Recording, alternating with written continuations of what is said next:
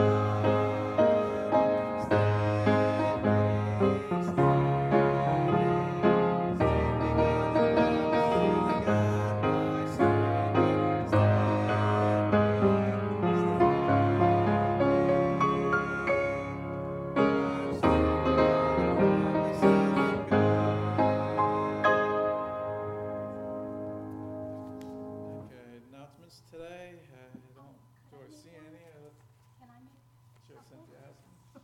Thank you. I'm sorry I didn't get to you before. Last week we had mentioned about the yard sale, and I have someone that will head that up for us. So we are going to do it, and I think that was the weekend, the 22nd, 23rd of October. So it gives us a lot of time. And just so you know, it's not raising money for the church, because we support the church through our tithes and offerings, but it's for each of you to, if you want to clear out your stuff and bring it together, and we'll do it as a church family, and you can sell your stuff. We did this in the past. Cindy had organized it, so we're going to try doing that again, and we'll give you more information as we go along on that. Also, we still are going to have our Halloween alternative too, which will be a Friday night, and that's October 29th, I think, and we'll have more information on that as we go along. And one more thing, I got a call yesterday. Some of you may remember Carol Matthias that sat over there just about where Colleen and Clara are. She's the one that had open heart surgery, and we were praying for her. She passed away yesterday. So just so you know that, please pray for her. Son is Dan Matthias, so he's going to be coming and cleaning his mom's house out and stuff. So if you could just remember their family in prayer. And also, I have a prayer request since I'm talking. Please, I'm going to really ask you to really please pray for my husband. He's not speaking today because, as you know, he's been in so much pain, and the only time that I've heard him speak is when he preaches. This is going on 7 weeks of not eating and not talking at home. So I just want you to know how serious it is. Would you please pray, because Tuesday we have an appointment with a dermatologist, and I'm bound to determine I'm not going to leave there till we get some answers, or at least somebody to help me follow up, because we don't know what to do. So would you pray the Lord would help us and give us wisdom and direction, and give us a wise doctor that won't just medicate with pain and leave us. So really appreciate that. Thank you so much. Okay, accessibility for announcements. And before we go to our next song, could we pray for him? Okay. Could we take time to pray for the pastor? Okay, would anybody like to pray for pastor? Yes. Okay, who said yes? Okay. And also for Carolyn. Anybody want to pray for Carolyn's family?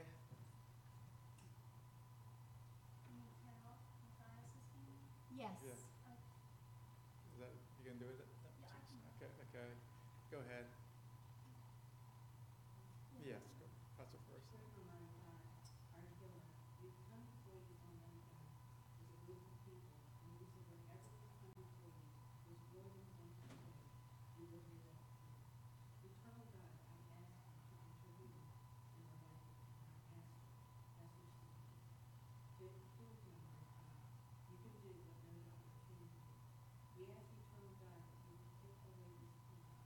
Thank you.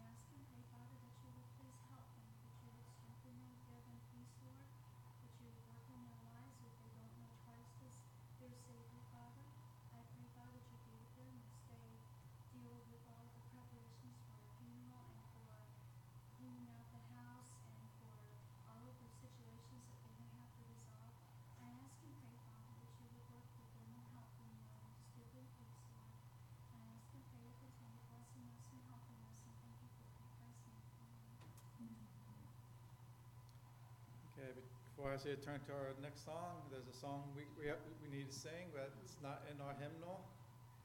It's Happy Birthday, because we have two birthdays. One for today, which is Cynthia's, and then Charla's birthday is tomorrow. So we have two birthdays to sing for. So can we all stand for this? Cynthia and Charla. Okay, let's go. Happy birthday to you. Happy birthday to you.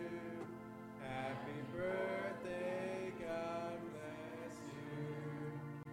Happy birthday to you. Amen.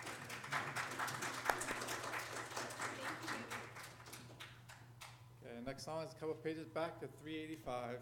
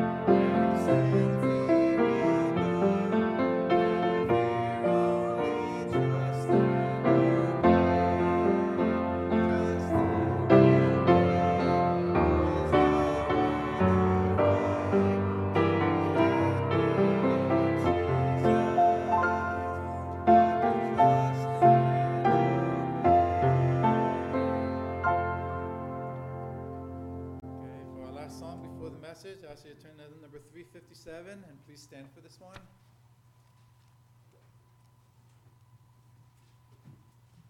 Tell me the story of Jesus.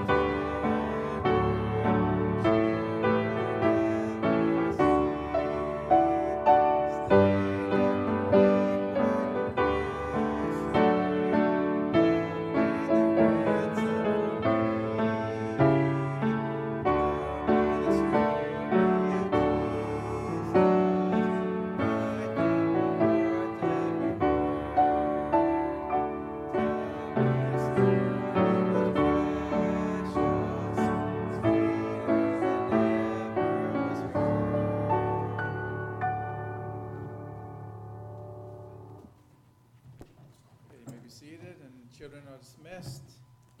Brother John, come and give us the message for today.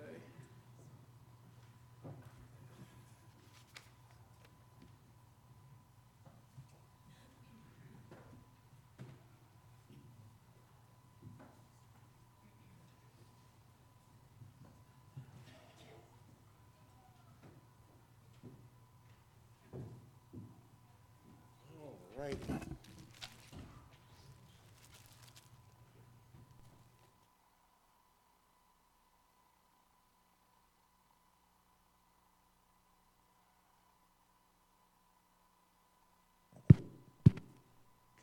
Very good.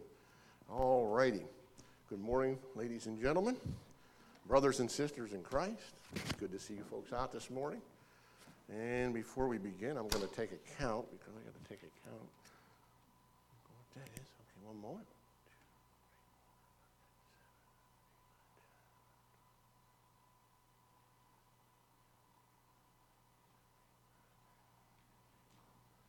Okay, thank you.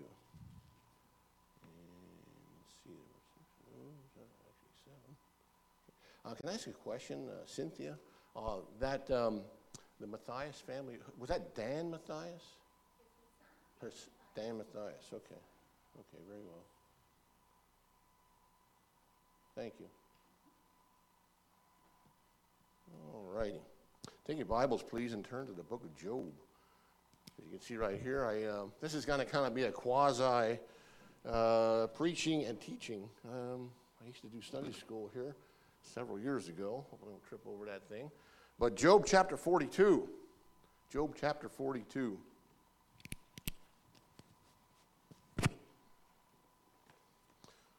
Okay, we're going to go through the whole book backwards. 42 to chapter 1. It's good to see birthdays, celebrating birthdays again. That's wonderful. I was going to come up with a suggestion of having the birthday person and persons singing a solo, duet, trio, quartet, but you know what? My birthday's coming up too, and I don't want anybody to know about that, and you don't want to hear me sing a solo because guess what? You'll be running for the doors. Pat and I were talking about that this morning. That would not be good. Job chapter 42. All right. When I teach, just so you know, when I teach here, I typically ask questions. You know, our Lord and Savior, when he was here on earth, he asked a lot of questions. I was just reading in the book of Job. It's on my mind this morning. The book of Luke. And I don't know if you remember back in Luke chapter 10, I think it is, or something like that. I was reading this week, and a ruler came to him and asked him, Master, what should I do to inherit what? Eternal life, okay? And Jesus asked him a question. Came right back at him and asked him a question. How does the law read? And you know what? It forced that young man to answer the Lord Jesus Christ and finding out exactly what was on his heart and what is on his mind, what he thought. Okay, and so a good teacher asks questions of their students. And I see a lot of students sitting out there this morning in the auditorium. So I may ask you a question. However, I was going to give you guys a special dispensation and just have three people answer my questions this morning. I'll take a vote of confidence on that, and that is my wife, my son-in-law, and my daughter. Well, what do you think? Those three will answer every question that I have. I see my wife shaking her head. So I guess that's off the, if I want to eat this afternoon, I guess that's off the table. Anyways, we're going to begin with the book of Job. But before we do that, let's open with a word of prayer. Father, thank you, Lord, so much for today. And thank you for your word. And Lord, no matter what we go through in our lives, even as the man Job did, Lord, we can trust you, and that's the result and the end result that Job came to in his life. That indeed he served a God that was trustworthy. In fact, indeed he began that in his life. And Lord, I pray that as Christians, as believers in the Lord Jesus Christ and trusting in his grace, even as he said, in 2 Corinthians chapter 12, I believe it is, that indeed he came to the Apostle Paul, when the Apostle Paul addressed him, I guess, three times, I believe it was, to remove the thorn in the flesh that he had, and the Lord Jesus said to him, my grace is sufficient for thee. And so I pray that you'd help us to see indeed in the trials and the sufferings that we go through in life, indeed that your grace is there. And indeed, I just pray that you'd help us to trust you. I pray you bless, Lord, now as we open your word. I pray for Dan Matthias, and I pray for our pastor. I pray for his wife, and just pray just strengthen these folks. And Lord, only you know exactly what they're going through. And Lord, I just pray that even this morning, perhaps this lesson would be an encouragement to them, an encouragement to us all to trust our Savior even more. In his name we pray. Amen. In Job chapter 42, basically when I begin a lesson in teaching, like I said, this is going to be like a mixture between teaching and preaching. But when I begin a book or begin a lesson or something like that, I usually introduce the person and so forth. And we find here that it's Job. And what I like to do when I begin preaching and teaching and so forth and studying a book, like the study of the book of Job, this is the second time I'm starting to go through the book of Job. I love the book of Luke. I love the book of Job. I love the book of Hebrews. And I go through them several times, and this is the second time I've been going through Job. But what I do when I study a book, I like to list all the people, all the characters in this drama, if you will. Okay, and so in this drama we have here in the book of Job, we have obviously God. He's involved. We have Job, obviously. We have his children. We have his wife. I don't know if you folks ever read the book of Job, but his wife plays an integral part.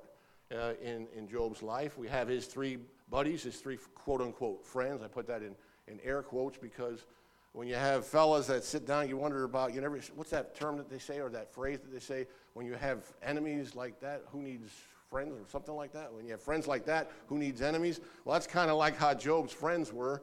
They were basically busting on him all the time, thinking that he was a sinner, which we all are, obviously.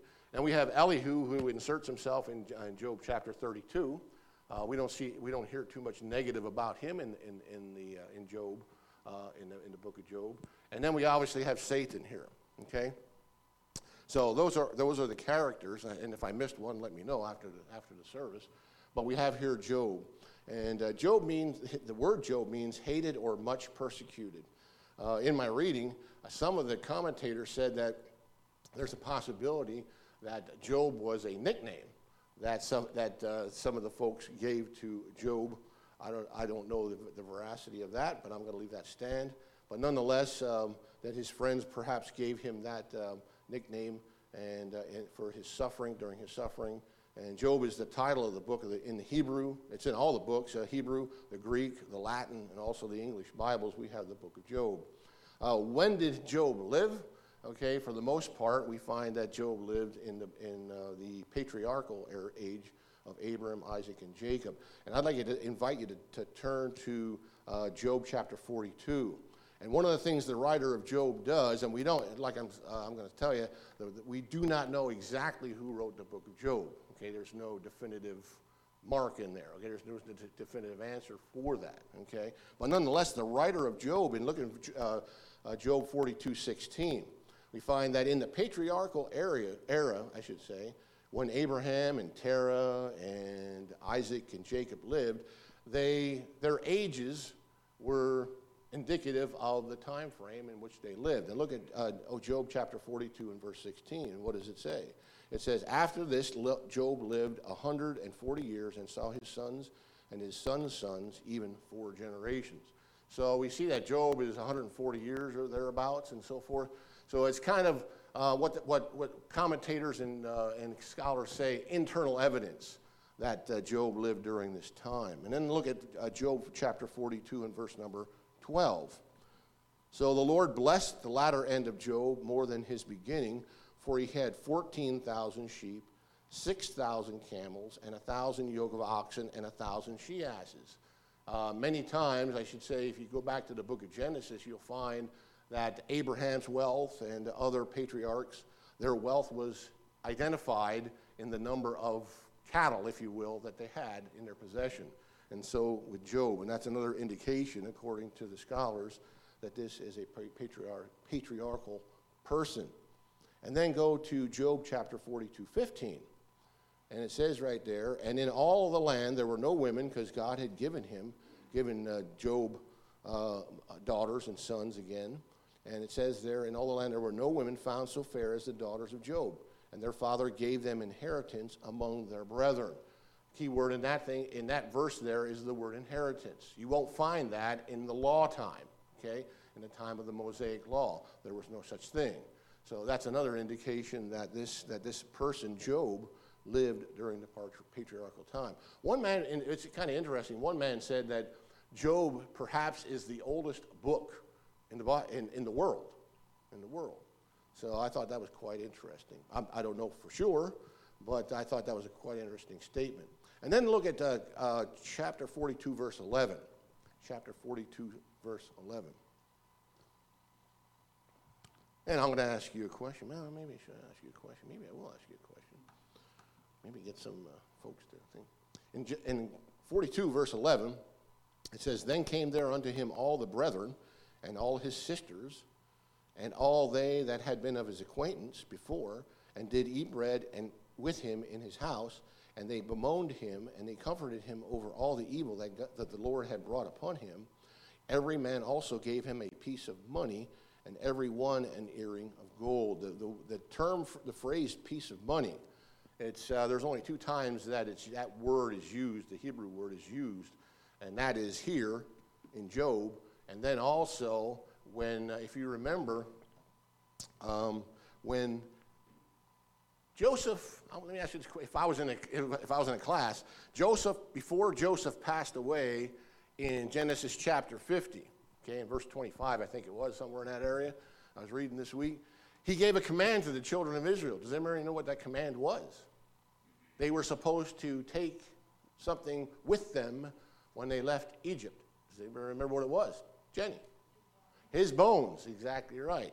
Well, this here, this piece of money here, what he's talking about here is Jacob bought a property, okay, from Shechem, okay, and there's some other people involved. Their names, I can't remember all their names, but in Shechem, okay, that he bought that for a certain, I think, 100 pieces of silver or something like that.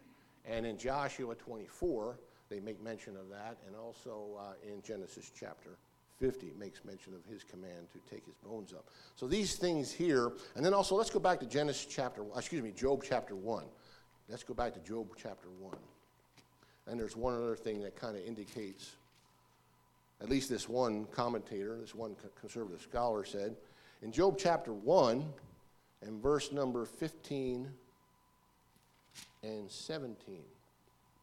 In 15, the Bible says, "And the Sabians fell upon them, and took them away, yea, they have slain the servants with the edge of the sword, and I am only escaped alone to tell thee." This is one of the servants coming back to Job and reporting to him about his loss of his children. And in verse 17, "While he was yet speaking, there came also another and said, the Chaldeans made out with three bands, and fell upon the camels, and have carried them away, yea, and slain the servants with the edge of the sword, and I only am escaped alone to tell thee." So in verse 15 and also in verse number 17, talking about the oxen and the camels and so forth, the one commentator was mentioning the fact that the Sabians and the Chaldeans, these are indications that they were nomads. If you know what a nomad is, nomad just runs around, in the desert and kills people and captures things. And that's exactly what these folks were doing. Well, the Chaldeans and the Sabians were not nomads. They were nomads during the patriarchal time, I should say. Okay? So those are indications that this is a patriarchal time that Job lived in. Okay? So just some truths to chew on. Who's the writer? Like I said, from the patriarchal period, Job himself is a candidate. Most conservative scholars consider him. Perhaps the man Elihu, there's a few scholars that said Elihu may have written the book of Job. It seems like it was written, obviously, by a person who is there on the scene and observant of this. Jewish scholars believe that Moses wrote it. Some people even assume, perhaps, that Solomon, Hezekiah, Isaiah, Ezra have written the book. But there's, like I said, there's no one knows for sure. And most conservative scholars believe that Job wrote it himself. Okay? What's the purpose of this book? Okay? What's the purpose? When you think of the book of Job, what's the one word that you think of? Starts with an S. Suffering. Oh, that's another thing I got to tell you about. Sometimes I brutalize the English language, so I may not be able to spell up here correctly, so if I do that, I apologize. If you're an English major and you get offended at my spelling, let me know after the service, and I'll go to correct that the following week or whatever it may be. All right? Suffering. But there's a little bit of difference. There's a little bit of a difference, okay? And the book, I think, in my opinion, as I've gone through it twice, and many other scholars too, I'm not considering myself a scholar or nothing, but nonetheless, they agree that there's the book of Job is much more deep than just talking about suffering. Yes, Job did go through suffering. I mean, you talk about a gentleman here, a believer in the Lord, and he loses all of his children and all of his wealth. Now, you think about that. If you lost all of your family and all of your wealth, okay, in a short period of time, how would you be feeling right about now? Okay, I understand that the book of Job is dealing with suffering, but there's a lot more items or things that are being talked about. Many questions, you know, about why do afflictions upon afflictions befall the righteous man? Talking about suffering here. This is the question that, and the answering of which is made the theme of the book of Job. But I think also, and I came across this, and I'm going to put it down here, I think, and I agree with, there's a few gentlemen on God's ways, and primarily God's ways of dealing with man, okay? Usually, typically, when we think about the Old Testament, we think sometimes, you know, that if this followed through into the New Testament, because if you look at... that one parable I was reading this week, and it was in Luke, where it talked about where the Jewish leaders and even the disciples themselves believed that if you were wealthy, that means you must be under God's what? Blessing, okay? Well, that's not necessarily the truth, okay? That's not necessarily true. And so God's ways are inspected here in this book. And if you read carefully, you can see the way God acts and interacts with humans, okay? And that's very, very important in this book. And then also, one man said this, besides displaying one man's faith in God in times of suffering, the book of Job also has a missionary purpose. A missionary purpose. For Job, the world around him needed a testimony, just like our world needs a testimony from us. And many times the things that you and I go through as Christians, whether it be suffering, whether it be good times, whatever the case may be, the outside world and the unbelievers around you are observing your life, and they're observing my life. And guess what? You know what they see behind? It's almost like, I can't think of this, I'm in the technical world, but if you look behind the person, you see me, and look behind the person, guess what they see? They see Christ. Same thing they see for you, okay? They see how you act and react to trouble and suffering in your life. Well, the same thing is true in Job's life, okay? And I agree with this gentleman here that it has a missionary purpose, that perhaps God was having a witness to the world through Job's life. And I just ask you the question yourself, and that is, what missionary purpose are you going through right now? And, you know, I'm talking. Obviously, we think about the pastor going through his struggles with his tongue and everything else, and his accident and so forth. But I mean, you can deal with the whole congregation here, because we all have struggles and trials that come into our life, to whatever degree they may be. Okay, at one time or another, everyone experiences trials and suffering. Everyone does. The problem is that what happens to us, and I'll put this in blue. I like colors. I love colors. And if you've been in one of my Sunday school classes before, you know I love colors. You know. Anyways, I'll show you right now. I love colors. See this right here? Colors. See? Colors. Anyways, what happens when you and I go through suffering? A lot of times, you and I sink into it's a very dangerous situation to be. And what's that dangerous situation to be? I'll put it over here. It's called self pity. Okay? Have you ever had self-pity? You know, self-pity's chains are very heavy, and they'll drag you down and drown you in a very quick moment if you're not careful. You got to be very careful to what they call nip it in the bud when it starts. And I'm serious. As a young Christian, I've dealt with this self-pity, and I believe you too, okay? But as I've grown older in the Lord, the quicker you nip it in the bud, the self-pity in the bud, and nip the head off, if you will, guess what? It's better for you in your Christian life. It's better to repent right away. And as soon as you see yourself sinking in these chains of self-pity, it's a very dangerous situation to be in. And sometimes, and I'll put this in green, okay? Sometimes, and probably most times when we go through thing, we look for an explanation. See, my handwriting is not too good either, just so you know. See that N? See that N right there? Not good.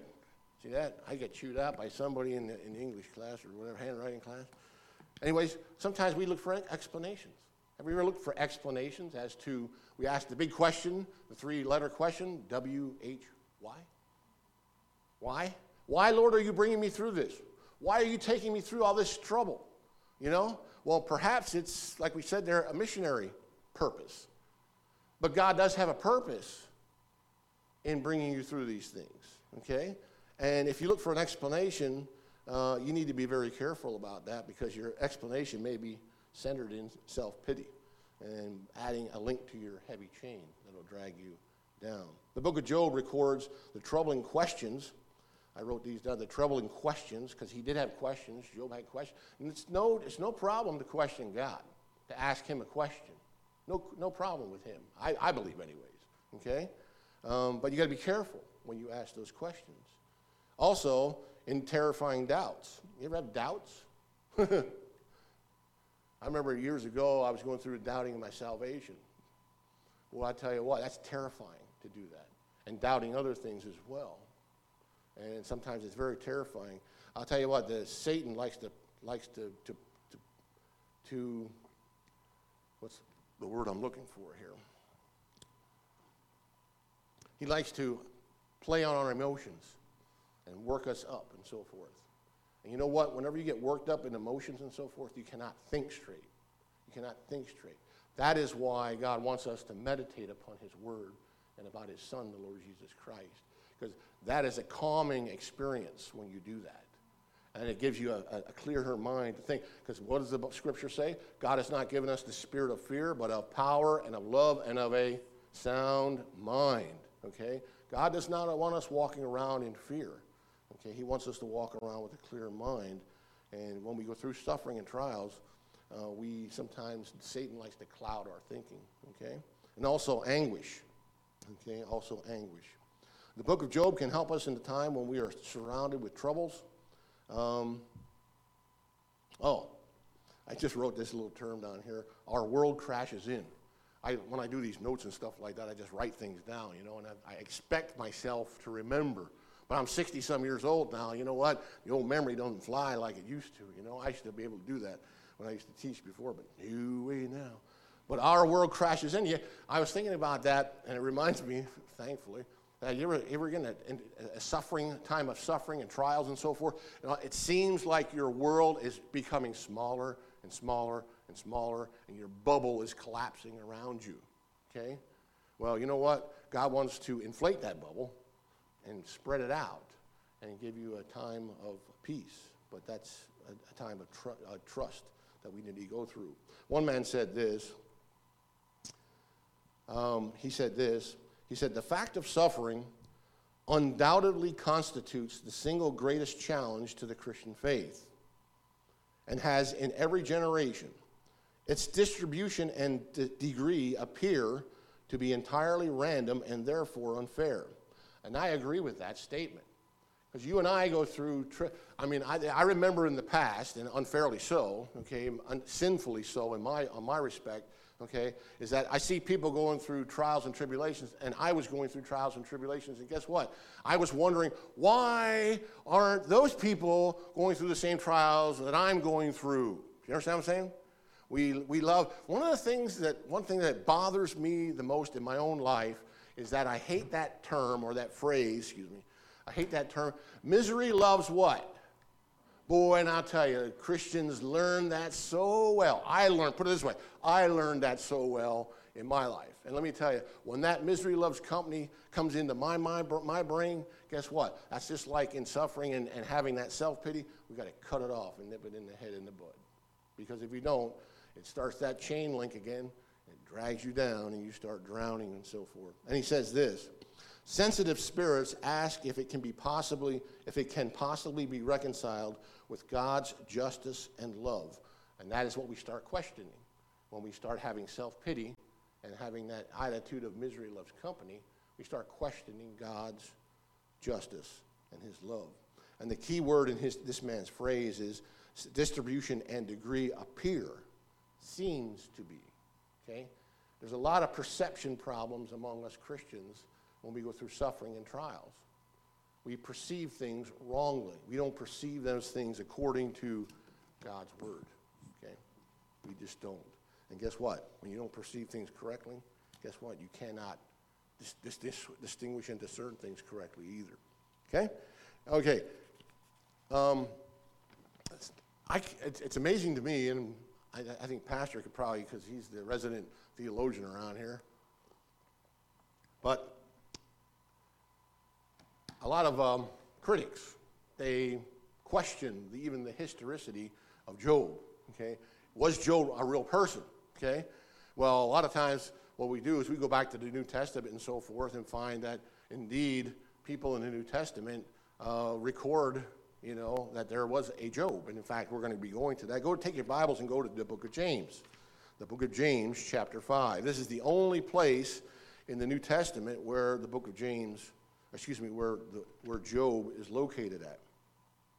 And I apologize to you folks because of the fact that when I teach Sunday school, I used to always get on my when I taught Christian day school, I used to have a gun. Okay, a homemade wooden gun. And I used to have it on my wall. And you know what that gun was? It was a rabbit gun. So if the kids ever got me on a rabbit trail, or they tried to get it on a rabbit trail, you know what? I used to walk over to the wall and pick that gun up and walk around with the gun and swing it on my finger and so forth. And I wouldn't point it at them because it's dangerous to do that. But nonetheless, I would say, you know what this is? I remember the first time using it in court, these 7th and 8th grade squirrels. Man, I used to call them squirrels. They were squirrels. I said, you know what this is? And they got a good kick out of it, But you know what? The first time I cut their rabbit trail short, they didn't like that too much. You know what I mean? But anyway, I go on rabbit trails, and I find myself going on rabbit trails just like now. So I apologize for that. But I apologize if you think this is a rabbit trail. To me, it's not, because it's very pertinent to our situation here. In James chapter 5, I'm going to read some scripture here. James chapter 5 and verse 1. This was very interesting when I was studying it this week, and that is because this is the passage where James mentions Job. But nonetheless, I was reading through this, and I'm thinking to myself, man, oh man, thinking about these first-century Christians, what they went through. I thought to myself, I was just going to go down to James chapter 5, verse 11, where Job was mentioned. But then I got to reading the book of James, and I'm thinking to myself, wow. Look at the James chapter 5. Let's start in verse number 1. How you like that for a little bit of traction here? Go to now, you rich men. Now think about all the things that these rich men are doing to the Christians here in first century. Okay, and think about that, what they're doing. Let's see what they do. It says, go to now, you rich men, weep and howl for your miseries that shall come upon you. Your riches are corrupted, and your garments are moth-eaten. Your gold and silver is cankered. Boy, not a good scene, is it? Okay, and the rest of them shall be a witness against you, and shall eat your flesh as it were fire. You have heaped treasure together for the last days. Ooh, what's that? You know what that is? You have heaped treasure together for the last days. Is he talking about the last days when Christ is going to come? No. He's talking about your retirement account. That's what he's talking about. Are we heaping treasures for our last days? You know what I mean? There's nothing wrong with having a retirement account. There's nothing wrong with planning for the future and planning to the end of your life. That's no problem. But if your treasures become your God, then there's a big problem with God, if you know what I mean. Let's continue on. You have heaped treasures together for your last days. That means you have a great retirement plan. You're sitting there nice and cozy in your recliner watching football in September and everything, you know, on a Sunday afternoon. And you say like that, rich fool in Luke chapter 12. What did the rich fool say? He looked around and he saw his barns and he saw his fields and he had plenty. God had blessed him with plenty. And what did he say? Soul, you have much goods. What am I going to do, soul? I know what I'll do. I'll tear everything down and build bigger barns. And then I'll put my stuff in, my seed and everything and my grain in the big barns and the big silos. Okay? But what did God say at that night? He said, pardon? That's right. He says, rich, he says, thou fool. He goes, this night your soul is going to be required of thee. We don't know when our soul will be required of us by the Lord. He says, thou fool. In fact, I'll tell you what I'm going to do. You guys stay right there. Don't get excited here. Let me go back to Luke here real quick. Luke chapter 12, because I love this statement here. What the Lord says, he was given the parable in Luke chapter 12.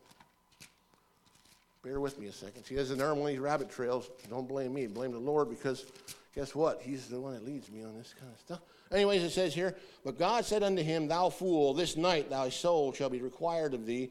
Then whose shall those things be which thou hast provided?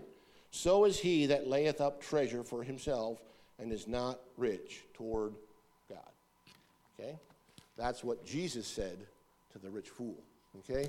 But in James chapter 5, that is one thing he's concerned about here with these first century Christians. Let's continue. Behold, the hire of the laborers who have reaped down your fields, which is of you, kept back by fraud. You see that? He had workers, and they were working. They were earning wages, and guess what? He defrauded them of their income, of their pay. God doesn't look too kindly on that. Crieth, these folks, crieth. And the cries of them which have reaped are entered into the ears of the Lord of Sabaoth. Ye have lived in pleasure on the earth. Ooh, how you like that? And been wanton. That means they had no cares, okay? Ye have nourished your hearts as in the day of slaughter. Think about that statement. What does that say? What is when you have an animal and you're intending to slaughter that animal to gain its meat and to harvest its meat, what do? To it? You fatten it up, don't you?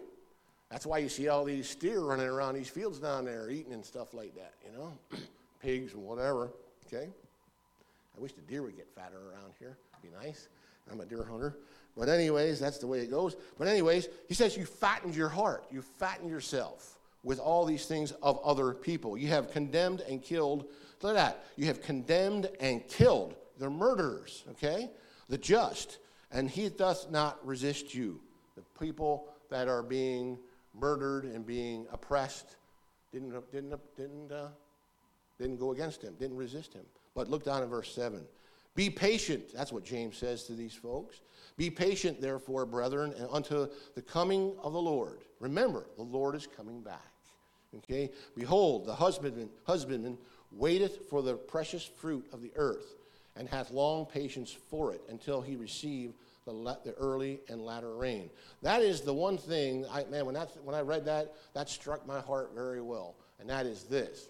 When you and I go through trials and tribulations like these first century Christians and like Job, God is looking for fruit in your life. He's looking for groweth, growth. No, it's not ETH, it's TH. See that? I'm learning. I didn't put it on the board. I should have put it on the board. He's looking for fruit, and he's looking for growth, but what does he say there? Fruit of the earth. I believe that God is telling us here, not only that he's telling about the husbandman, the farmer in that passage, I think God is looking for fruit in our life as well. You understand what I'm saying? Through the trials and the sufferings we go through. Verse number 8, be also patient, establish your hearts, for the coming of the Lord draweth nigh. Grudge not one against another. Boy, that I couldn't figure out. How could you, when you go through trials and tribulations as a band of brothers and sisters in Christ, you know, why would you want to grudge one another? Anyways, it says, against another brethren, lest ye be condemned, behold, the judge standeth before the door. Isn't that amazing? That no matter whether you're going trials and tribulations like Job and like these folks here in first century, the judge standeth at the door. The Lord Jesus Christ. In fact, if I'm not mistaken, I believe there's a passage of Scripture. It doesn't say that if judgment begins at the what? House of God, what's the end of those that don't obey the Lord? I kind of wonder if that doesn't apply here in some kind of quasi way there, okay? Behold, the judge standeth before the door. Take my brethren, the prophets. And they were, if you read the Old Testament, you hear the prophets, they were very persecuted, very, very, very much, okay?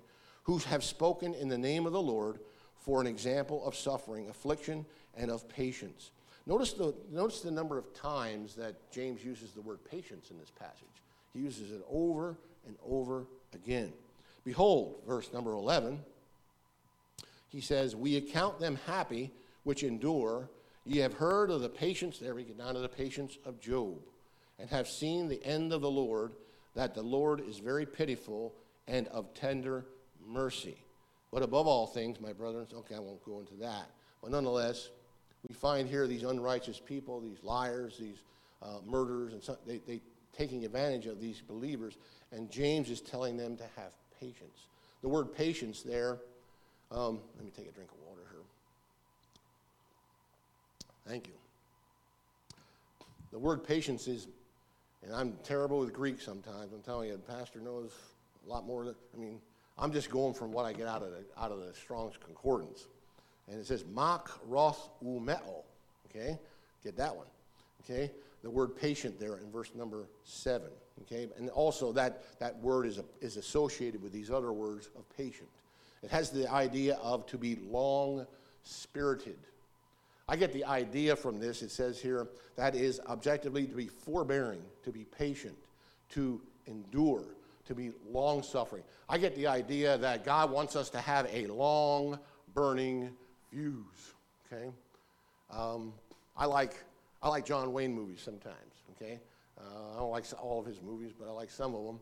And in this one movie that Pat doesn't like John Wayne, but in this one war movie, I like war movies too, this is back in the Civil War, and they had this long, burning fuse, man. They had this long fuse. They were going to blow up this bridge. And I'm telling you, they lit this fuse, and man, that gave them a chance to all these guys who crossed the bridge, you know, before the thing. This fuse was long, man. It went forever, almost seems. But that's what God wants us to be, have long, burning fuses as we bear under the trials and tribulations that come into our life. He says in verse number 8 to be patient, okay? To be patient. All right. Very well. Verse number 11. Look what he says there. This is exciting this week. I was studying this. This is great. Verse number 11. Behold, we count them happy which endure. We count them happy. Those three words. Count them happy. It has that's the word is makarizo. You know what it means? It means to pronounce or esteem fortunate, or call blessed, or count happy. And it says to count something or someone supremely blessed, okay? And by extension, fortunate or very well off. You know what he's saying there in that verse? He's saying there in verse, behold, we count them happy which endure. You know, envy is a sin in our lives as Christians, is it not?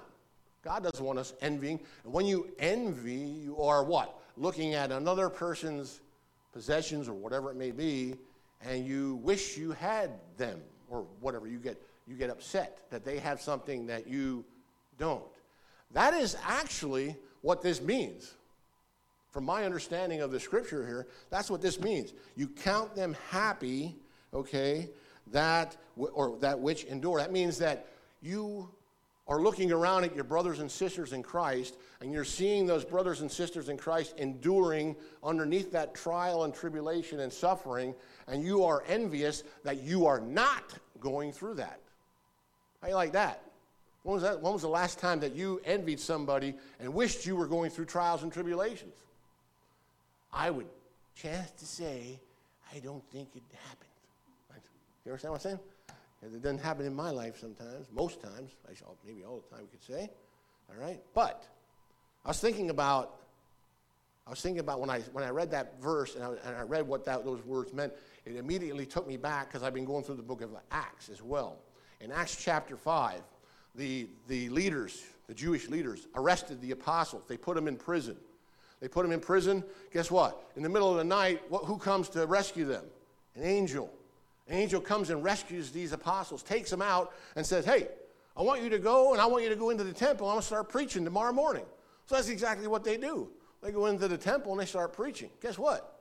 The Jewish leader says, hey, didn't we put those guys in jail? You know?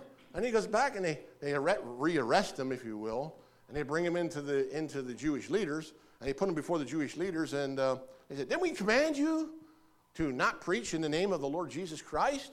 Well, they didn't say the Lord Jesus. They said in the name of Jesus, okay? But what did the apostles say? We ought to obey God rather than men, okay? And then, guess what? That's when, if you remember correctly, that's when this man comes up on the scene. His name is Gamaliel. You ever hear about Gamaliel? He comes on the scene. The Jewish leaders actually wanted to kill the apostles. And Gamaliel said, wait a minute there, buddy. Wait a minute there, fellas. You know, if we kill these people, you know, I'll tell you what. He goes, why don't we just let them go and see what happens? Because, you know, remember these folks in the past? There was this one fella, I can't remember his name, and this group of people, whatever, that we let them go, and guess what? They petered out, and they went away, and we didn't have no trouble with it. Why not just let these people go? And if it's God's will, and if God is behind it, you're going to be finding yourself fighting against God. And then the group of Jewish leaders said, okay, we'll let them go. Excuse me. I drink water here. We're going to let them go. So they scourged them. And I'm going to go back to Acts chapter 5, and I'm going to read that for you and see, and because I think it's great. Does anybody remember what happened in Acts chapter 5? What they said? It says, and to him, this is verse 40 of chapter 5, talking about Gamaliel, the Jewish leaders. And to him they agreed, and when they had called the apostles and beaten them. Now that beaten, the word beaten there, you think that you just beat them with a little rod. In my estimate, that word there, I don't know what the word is. Maybe I have it down here, I'm not sure. Don't know if I do or not. No, I don't. Don't have it on. But that word, when I looked it up, the word beaten there has the idea of scourging. Remember scourging? Who else got scourged? Our Lord and Savior got scourged. Not like this. I mean, these people didn't get scourged like our Lord did. That's for sure. This is where, that's that deal where they scourge you, they beat you, they whip you 39 times, save one, 40 times, save one, 39 times. That's this right here. And look what it says there in verse number 40. And 41, it says here, and beaten them, they commanded them that they should not speak in the name of Jesus, and let them go. And they departed from the presence of the council, rejoicing. They just got beaten and whipped 39 times, rejoicing that they were counted what? Worthy.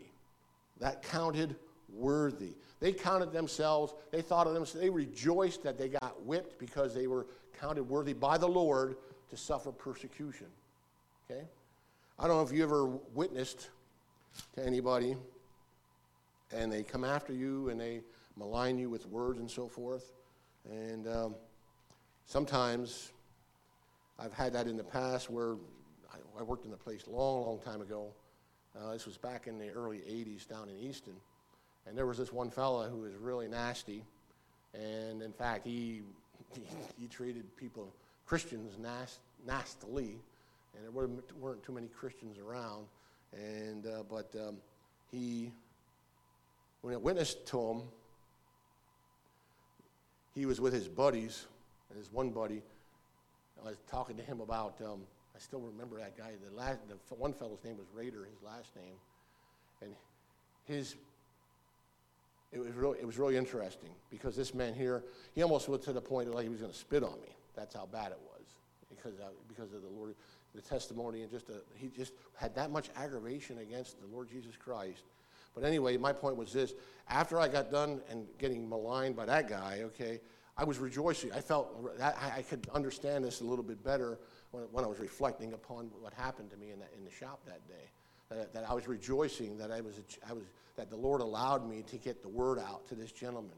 In fact, the one of his buddies that was standing next to him, I can't think of his first name, but his last name was Raider, and he came up to me later on and he said, "John," he goes, "you know what?" He goes, "What you said to Ron," I think that Ron was the fellow that was a nasty fellow. He said, "You know, that really struck my heart, because you know what? Because somehow, some way, abortion got involved with the conversation. I don't know how it did. I don't remember how it did, but he told me later on in that conversation, and he said, "John, I found out after I was born and several years down the road that my mom and dad confessed that they were going to abort me, and I don't know if his sister or whatever." So he started crying in front of me. I don't know if the man ever got saved or not, but I can tell you one thing. I was rejoicing then too that God allowed me to at least that God allowed His word to get out into those and pierce those people's hearts, and that's what you and I need to do: rejoice. And so God is looking for fruit in your life and fruit in other people's lives. And the word. Let's go back to James chapter 5. He says there in verse number. Where am I at here? Verse number 11. To the end of the Lord. That this is verse number at the end of verse 11. The end of the Lord, that the Lord is very pitiful and of tender mercy. The end of the Lord there, it has the idea, the word end is telos. It has the idea to set out for a definite point or goal properly. The point aimed at is as a limit. That is the conclusion or act or state. That means that when God takes you through a trial or tribulation or suffering, He has a point out ahead of you. That is going to be the E-N-D, the end, okay? The ends. So trust the Lord that He has an end. I don't know what that end's going to be. You don't know what that end's going to be. For look at the Apostle Paul. I mean, the Scripture is silent on his thorn in the flesh. What was the last thing when he came down the tracks? He was what? Executed. His head chopped off. Now, I don't know whether that was, if he was suffering with his thorn in the flesh until that point. I don't know. But I can tell you this, that God had an end in sight, excuse me, for the Apostle Paul and his thorn in the flesh. It may have been his execution, but nonetheless, God has an end in sight, okay? He has an end in sight, end of the Lord. And I like that very, where it says about being very pitiful. It has extremely compassionate. And this is one of the things we need to consider here in the book of Job, if we go through the whole thing, and that is that God's ways. God is a good God, and God is an extremely compassionate God. I don't know what you may be going through today. I don't know, you don't know what I'm going through today, but we all go through trials and tribulations and sufferings. And you know what? God's ways are extremely compassionate. He knows exactly what you're going through, and He is going to care for you, and He's going to be very pitiful and very compassionate of you. What time is it? 10:12. See, this is a struggle for a teacher, man, when to end the thing, because if I was in a regular lesson, I'd continue on, but it's 10:12, and you guys have been very, very, very, very patient with me. I like that. You know, your suffering is just about over. I like that. All right. That's. I'm going to stop right there for today, because I was going to go into Hebrews, and talk about a little about our Lord in Hebrews chapter 12, where if you remember, where it talks about the Lord that He endured the cross, despising the shame, and so forth. Our Lord went through suffering and trials as well, and. Just I'll leave you with this word, and that is this.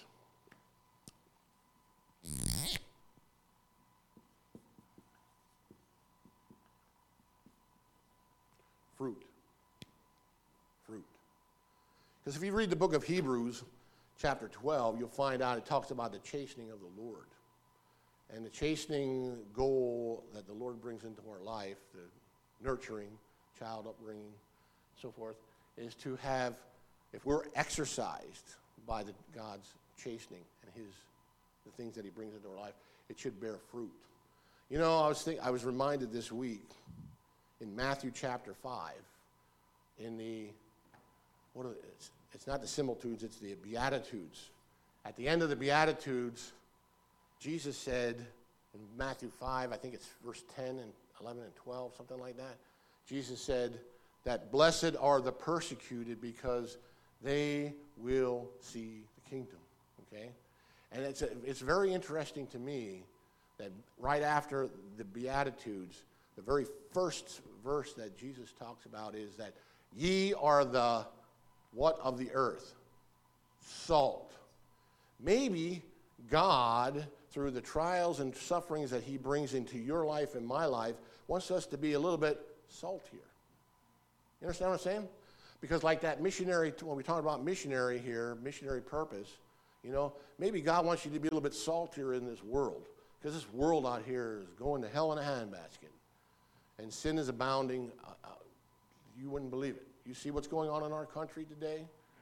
It's absolutely terrible. It's absolutely terrible. Maybe God is trying to wake us up as Christians to be a little bit more saltier in this world. All right? So let's close with a word of prayer. Father, thank you, Lord, so much for today. Thank you for your word and the challenge of it. And Father, each one of us have to give an account to you one day.